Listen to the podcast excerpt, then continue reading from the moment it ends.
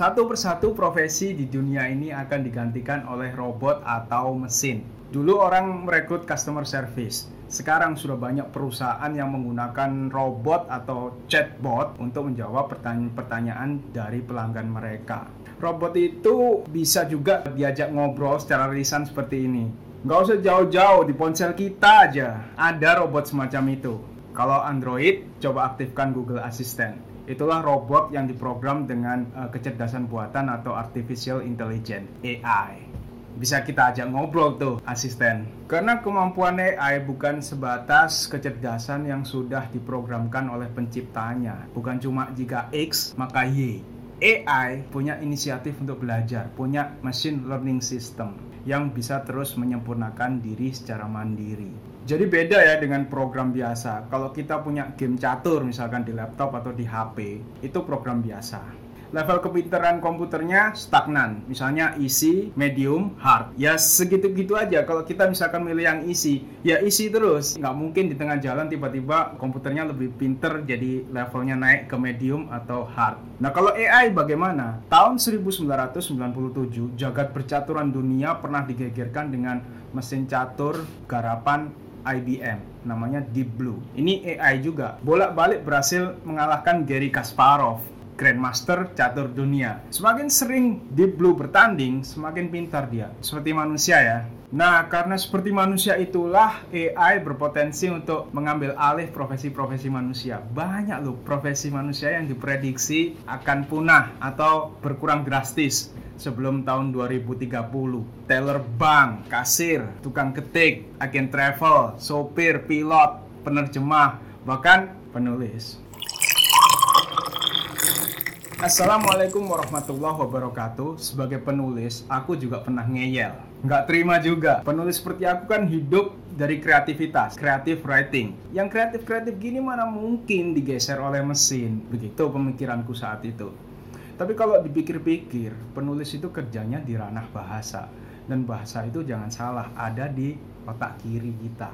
Artinya sepaket dengan logika, matematika, dan analisis. Loh bukannya otak kanan, bukannya menulis itu masalah seni dan emosi. Ya pasti adalah masalah seni dan emosi dalam penulisan. Tapi menurutku profesi penulis, terutama mereka yang benar-benar cari uang dari menulis, bukan sekedar hobi, kebanyakan memakai otak kirinya. Kalau nggak gitu tulisannya ambiar bos. Pating pecotot kalau orang Jawa bilang, membingungkan pembacanya. Makanya orang-orang yang bahasanya kuat biasanya logikanya juga bagus. Ya karena memang bahasa itu ada di kelompok logika. Coba aja belajar bahasa pemrograman seperti Python, PHP, HTML atau apalah. Kalau logika kita kurang kuat atau kita lebih cenderung memakai otak kanan, coding pakai seni, emosi atau intuisi gitu, ya jelas nggak jalan programnya. Nah, balik lagi karena bahasa itu ranah logika dan logika itu adalah sesuatu yang mudah sekali dipelajari oleh mesin, maka bukan mustahil suatu saat nanti profesi penulis juga akan digusur oleh mesin. Siapa blogger di sini yang pakai WordPress? Angkat tangan. Tiap akhir tahun, WordPress selalu mengirimi kita annual report berisi tentang statistik blog kita. Bentuk laporannya kurang lebih begini. The Louvre Museum has 8.5 million visitors per year. This blog was viewed about 170,000 times in 2015. If it were an exhibit at Louvre Museum, it would take about 7 days for that many people to see it. Dan seterusnya, dan seterusnya. Ini kan sebenarnya data biasa, tapi disajikan dengan cerita yang dihubung-hubungkan dengan Museum Louvre. Kreatif kan? Yang nulis siapa? Ya tebak sendiri yang jelas ada 75 juta pengguna WordPress. Kalau annual report semacam ini ditulis secara manual satu persatu oleh penulis beneran, butuh berapa orang? Butuh berapa lama? Bisa-bisa sebulan nggak kelar. Ya jelas yang nulis adalah mesin. Dia otomatis mengambil statistik blog kita, kemudian meramunya dengan pemanis-pemanis seperti Museum Louvre tadi.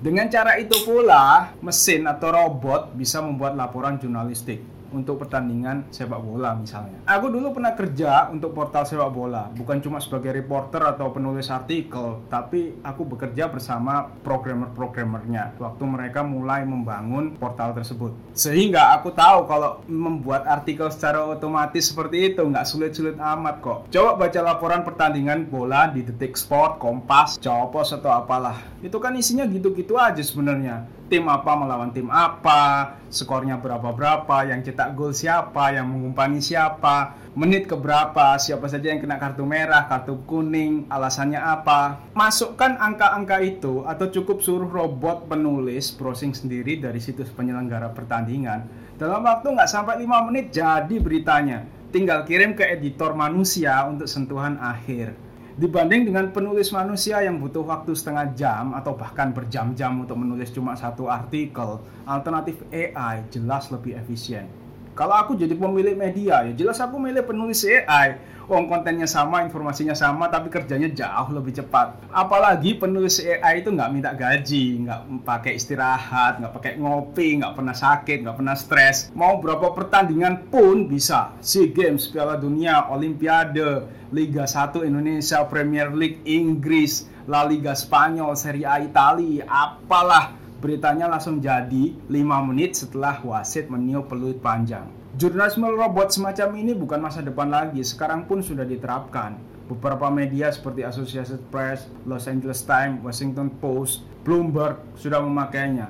Di Indonesia kalau nggak salah media yang pakai AI itu berita agar atau sekarang bernama Lokadata. Jadi nggak usah meributkan apakah AI itu bisa menulis konten yang layak atau enggak. Itu perdebatan yang kuno. Karena semua itu sudah dan sedang terjadi bahkan ke depannya AI ini akan semakin merajalela. Dia bisa menerjemahkan konten-konten dari bahasa asing sedunia. Dia bisa mengakses KBBI untuk menentukan mana kata yang baku dan mana yang enggak. Kemudian dia bisa memperbaiki tulisannya sendiri. Dia juga bisa mempelajari gaya menulis manusia. Ingat, AI punya kemampuan untuk belajar dan berkembang. Jadi kalau misalkan aku input dia dengan 100 novel Stephen King dia bisa menganalisis pola-pola penulisannya, alternatif-alternatif endingnya, pengembangan tokoh-tokoh protagonis atau antagonisnya. Terus aku minta buatkan aku novel bertema ini dengan tokoh A, B, C, D, sinopsisnya begini dengan gaya Stephen King.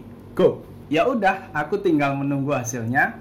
Nanti ku baca, tinggal edit-edit dikit lah selesai. Coba browsing novelet berjudul The Day a Computer Writes a Novel. Naskah itu berhasil lolos seleksi tahap pertama dari juri The Nikkei Hoshi Shinichi Literary Award di Jepang. Novelet ini dikonsep oleh manusia, tapi ditulis oleh AI, penulis fiksi AI. Jadi sebenarnya penulis itu bisa, sangat bisa digusur oleh robot. Semua spesies penulis, wartawan, penulis iklan, blogger, penulis film, penulis novel sekalipun tidak akan luput tapi seperti biasa, ini cuma interpretasiku yang belum tentu benar. Punya pendapat lain? Yuk kita diskusi. Wassalamualaikum.